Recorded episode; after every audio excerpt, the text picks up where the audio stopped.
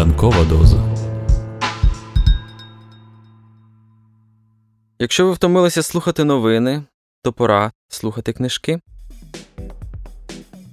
Літературний подкаст «Ранкова доза» – це спільний проєкт Української правди та Українського інституту книги. Щоранку, о восьмій годині, відомі митці, письменники, політики, блогери та спортсмени розкажуть вам свою улюблену літературну історію. Але будьте обачні, ранкова доза краси викликає залежність.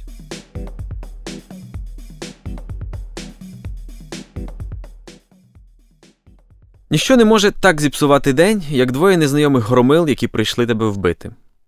І хай навіть вони шукають не тебе, пояснити їм цю помилку дуже складно. Автор проєкту «Ранкова доза» Роман Романюк рекомендує супердинамічний трилер «Убивці», який геніальний Ернест Гемінґвей зумів помістити у десять сторінок тексту. Після прочитання «Убивць» стає абсолютно зрозуміло, у кого вчились такі майстри, як, скажімо, Квентін Тарантіно.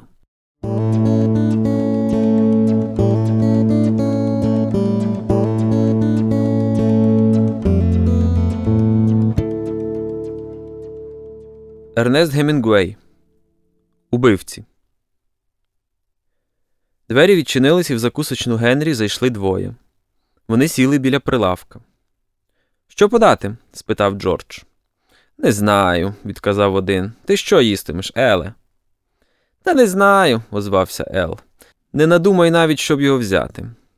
Надворі сутеніло. За вікном засвітилися ліхтарі. Двоє біля прилавка читали меню. Нік Адамс роздивлявся їх з другого кінця прилавка. Коли вони зайшли, він розмовляв із Джорджем. «Я візьму смажену вирізку з яблучною підливою та картопляним пюре», – сказав перший. «Це ще не готове». «Чого ж воно написане в меню?» «Це обідня страва», – пояснив Джордж. «Обіди в нас від шостої». Він поглянув на стінний годинник за прилавком. «А тепер п'ята». «Годинник показує двадцять на шосту», – сказав другий незнайомець. «Він на двадцять хвилин поспішає». «Ну біси з ним, з тим годинником», – сказав перший. «Чим же тут можна підживитися?» «Можу подати різні сендвічі», – відказав Джордж, «яєчню з шинкою, яєчню з салом, печінку з салом, бівштекс». «Даси мені курячі крокети в сметані з горошками картопляним пюре». «Це теж обідня». «Все, що ми замовляємо, обідня, еге ж? Оце то ви працюєте». «Можу дати яєчню з шинкою, яєчню з салом, печінку». «Я беру яєчню з шинкою», – сказав той, котрого звали Ел. Він був у котелку й чорному пальті, застебнутому на всі гудзики. Обличчя мав дрібне, бліде й тонкогубе. На шиї у нього було шовкове кашне, на руках рукавички. «А мені яєчню з салом», – сказав другий. На зріст він був майже такий самий, як Ел. Вони різнилися обличчями, але одягом скидалися на близнят. На обох були пальта, видимо тісні. Та й сиділи вони однаково, нахилившись уперед і поклавши лікті на прилавок. «А випити щось є?» – спитав Ел. «Пиво, морс, імбирний напій». «Я питаю випити. Оце все, що я сказав». «Чудове містечко», – мовив другий. «Як воно хоч зветься?» «Семміт». «Ти чув коли про таке?» – спитав Ел свого товариша. «Ні», – відказав той. «А що тут роблять вечорами?» – спитав Ел. «Обідають», – сказав його товариш. «Усі приходять сюди і їдять той знаменитий обід». «Так і вгадали», – мовив Джордж. «А ти думаєш, що я вгадав?» – спитав його Ел. «А тож». «Ти молодець хоч куди, ге?» «А тож». «Ніякий ти не молодець», – сказав другий. «Правда ж, Еле?» «Бовдур він», – сказав Ел. Тоді повернувся до Ніка. «Тебе як звати?» «Адамс». «Ще один молодець», – сказав Ел. «Як по-твоєму, він молодець, Максе?»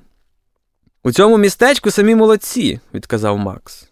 Джордж поставив на прилавок дві тарілки – яєчню з шинкою і яєчню з салом. Тоді присунув до них по тарілочці смаженої картоплі і зачинив віконце до кухні. «Котра ваша?» – спитав він Ела. «А ти не пам'ятаєш?» «Із шинкою». «Бач, який молодець!» – сказав Макс. Тоді простяг руку і взяв тарілку з яєчнею. Обидва їли в рукавичках. Джордж дивився, як вони їдять. «А ти чого витріщився?» Макс звів очі на Джорджа. «Та ні, що ви? А я кажу так. Ти витріщаєшся на мене». «Та ні, він, певно, пожартував, Максе», – сказав Ел. Джордж засміявся. «Тобі нема чого сміятися», – сказав йому Макс. «Тобі зовсім нема чого сміятися, зрозумів?» «Добре, не буду», – мовив Джордж. «Він гадає, що це добре», – Макс обернувся до Ела. Він, бач, так гадає. Он він який. О, він розумник, сказав Ел. Обидва знову взялися до їжі. А як звати отого молодця, що стовбичить там коло прилавка? Спитав Ел у Макса. Ей ти, молодче, сказав Макс до Ніка. Ану катай за прилавок до свого приятеля.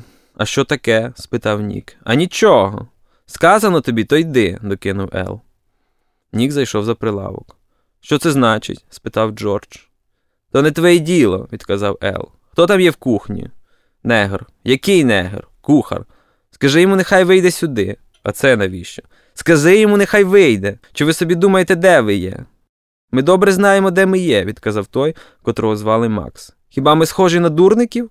Розмовляєш ти справді, наче дурник, сказав йому Ел. Якого дідька ти панькаєшся з цим хлопчиськом? Слухай ти, звернувся він до Джорджа. Зараз же каже негрові, щоб вийшов сюди. Що ви хочете йому зробити? Нічогісінько, ти поміскуй трохи, молодче. Що б то ми мали зробити якомусь негрові? Джордж штовхнув віконце, що відчинялось до кухні. Семе, гукнув він, іди на сюди на хвилинку. Двері з кухні розчинились, і звідти вийшов негр. Що таке? Спитав він. Ті двоє біля прилавка скинули на нього поглядом. Усе гаразд, негритосе, отам і стій, сказав Ел. Негр Сем стояв у фартусі і дивився на двох незнайомців, що сиділи біля прилавка. Слухаюсь, пане, мовив він. Ел зліз з високого табурета, на якому сидів. Я піду до кухні з негром і оцим молодцем, сказав він. Вертаю кухню, негритосе, а ти за ним, молодче. І невеликий чоловік рушив до кухні слідом за Ніком та кухаром Семом. Двері за ними зачинилися. Другий, на ім'я Макс, сидів біля прилавка навпроти Джорджа. Та дивився він не на Джорджа, а в довге дзеркало, що прикрашало стіну за прилавком. У цьому приміщенні до закусочної Генрі був бар. «То що, молодче?» – спитав Макс, дивлячись у дзеркало. «Чого ти нічого не кажеш? Що це все означає?» «Гей, Еле!» – гукнув Макс. «Мій хлопець хоче знати, що це все означає». «А чого ти йому не розтлумачиш?» – долинув з кухні голос Ела. «Як ти думаєш, що воно все означає?» «Не знаю». «А як ти думаєш?» Говорячи, Макс увесь час дивився в дзеркало. «Не можу сказати». «Гей, Еле! Молодець не може сказати, що він про все це думає». «Еге ж, я чую», – озвався Ел з кухні. Він відчинив низьке віконце, через яке передавали тарілки, і підпер його пляшкою від томатного соусу, щоб не зачинялось. «Слухай, молодче», – сказав він Джорджеві з кухні, – «стань но трохи далі тут, а ти, Максе, посунься трохи праворуч». Він розміщував їх, наче фотограф перед тим, як робити груповий знімок. «Побалакай зі мною, молодче», – сказав Макс. «То як ти думаєш, що тут має статися?» Джордж мовчав. «Ну, то я тобі поясню», – провадив далі Макс. «Ми хочемо вколошкати одного шведа. Знаєш такого здоровенного шведа на ім'я Оле Андерсон?» «Знаю». «Він щовечора приходить сюди обідати, правда ж?» «Іноді приходить». «О шостій чи не так?» «Так, якщо взагалі приходить». «Усе це, молодче, ми знаємо», – сказав Макс. «Побалакай про щось інше. В кіно ти ходиш?» «Інколи ходжу». «Треба ходити частіше. Кіно – то чудова штука для таких молодців, як ти». «За що ви хочете вбити Оле Андерсона? Що він вам заподіяв?» «Йому й не випало нічого нам заподіяти. Він нас ніколи не бачив. Та й побачить лише раз у житті», – докинув Ел з кухні. «Тоді за що ж ви хочете його вбити?» – спитав Джордж. «Нас попросив про це один приятель. Просто дружня послуга, молодче». «Помовч», – казав Ел з кухні. «Ти до біса базікаєш». «Та треба ж мені розважати свого молодця. Правда, молодче?» «Ти занадто розбазікався», – сказав Ел.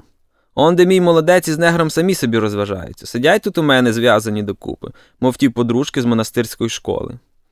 «То ти бував в монастирській школі?» «Хто зна, може й бував». «У Хедері ти бував, оце напевне». Джордж поглянув на стінний годинник. «Коли хтось зайде, скаже, що кухаря немає. А як і тоді не відчепиться, підеш у кухню і сам щось приготуєш. Затямив, молодче?»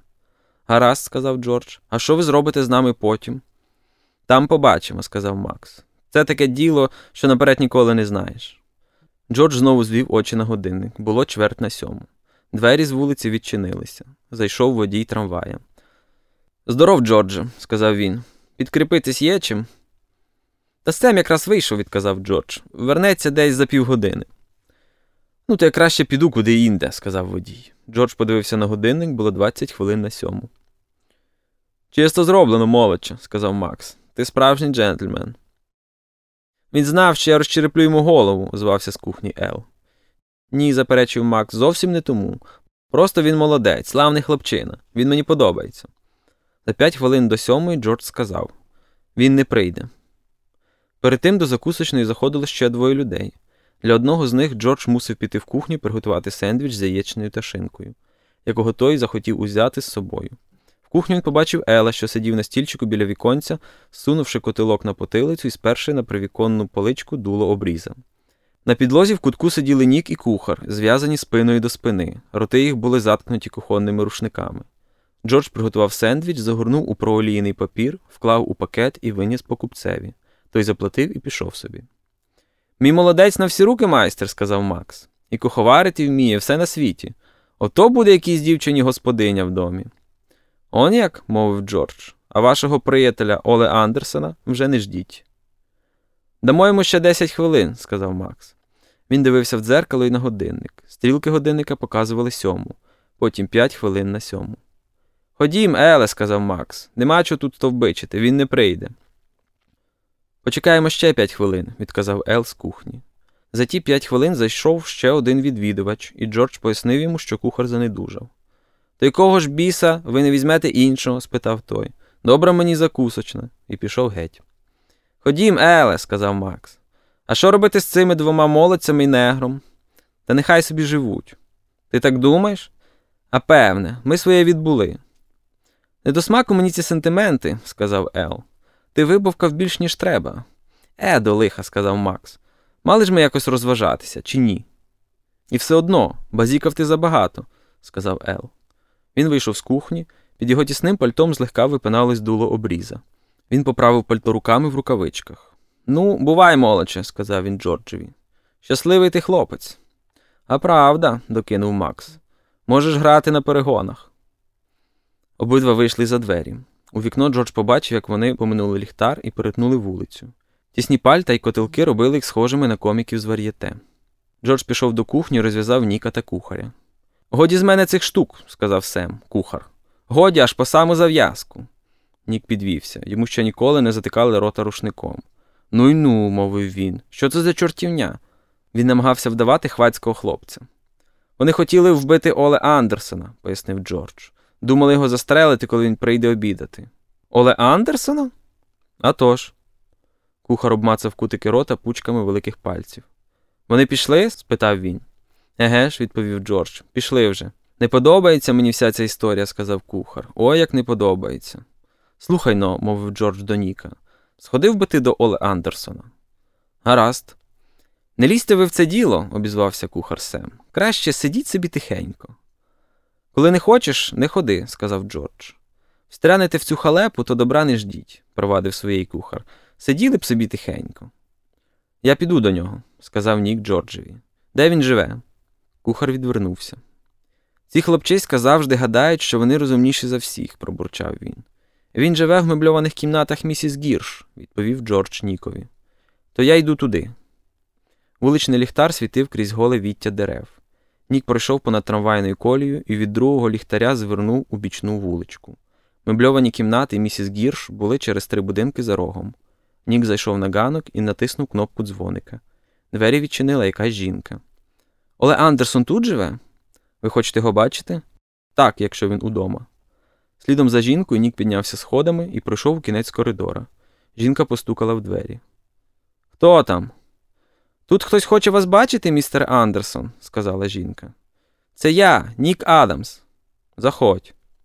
Нік відчинив двері і увійшов до кімнати.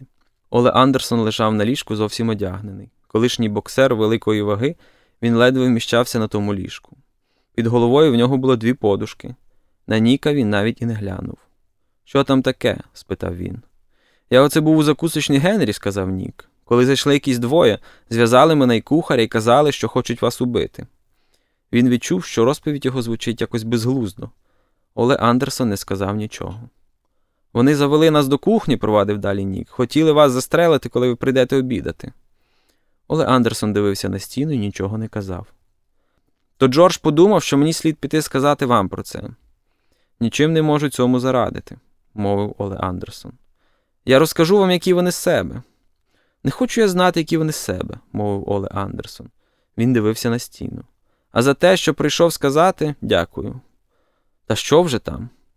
Нік подивився на дебелого чолов'ягу, що лежав на ліжку. Хочете, я піду розкажу в поліції? Ні, відповів Оле Андерсон. Це нічого не допоможе. Я міг би щонебудь для вас зробити? Ні, нічого тут не поробиш. А може, це тільки пуста погроза? Ні, це не пуста погроза. Оле Андерсон повернувся на бік, лицем до стіни. Найгірше те, промовив він, дивлячись у стіну, що я ніяк не можу зважитись вийти звідси. Отак цілий день і лежу.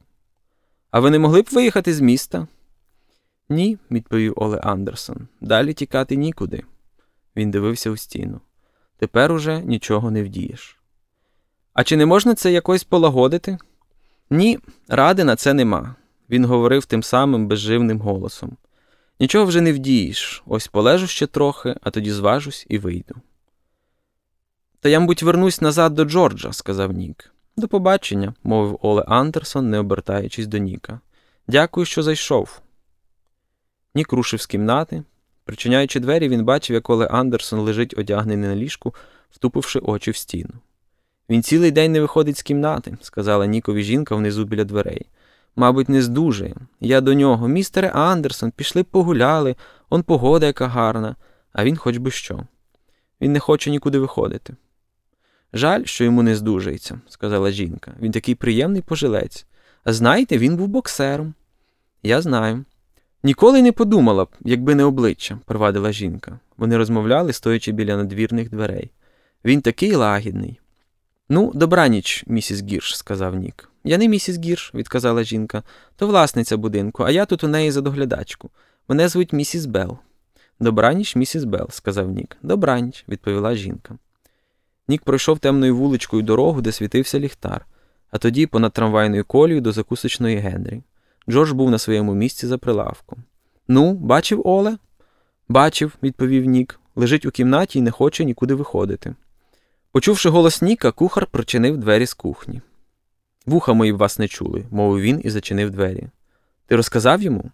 «А вже ж розказав, але він сам знає, що це таке». «І що він думає робити?» «Нічого. Вони ж уб'ють його». «Мабуть, що вб'ють. Певно, вскочив якусь халепу в тому Чикаго». «Мабуть, що так. Страшна річ, жахлива», – сказав Нік. Вони помовчали, Джордж дістав рушник і витер прилавок. «Цікаво, що він зробив?» – спитав Нік. «Якусь умову порушив. Вони ж бо за це й убивають». «Мабуть, поїде геть звідси», – сказав Нік. «Еге ж», – погодився Джордж, – «непогано було б». Тепер мені з думки не йтиме, як він чекає там, у своїй кімнаті, і знає, що це його не мине. Чистий жах. «Ну», – сказав Джордж, – «а ти про це не думай».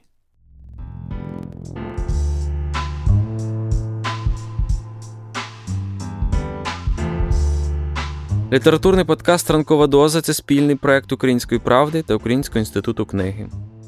Будьте обачні та обережні. Ранкова доза викликає залежність від краси.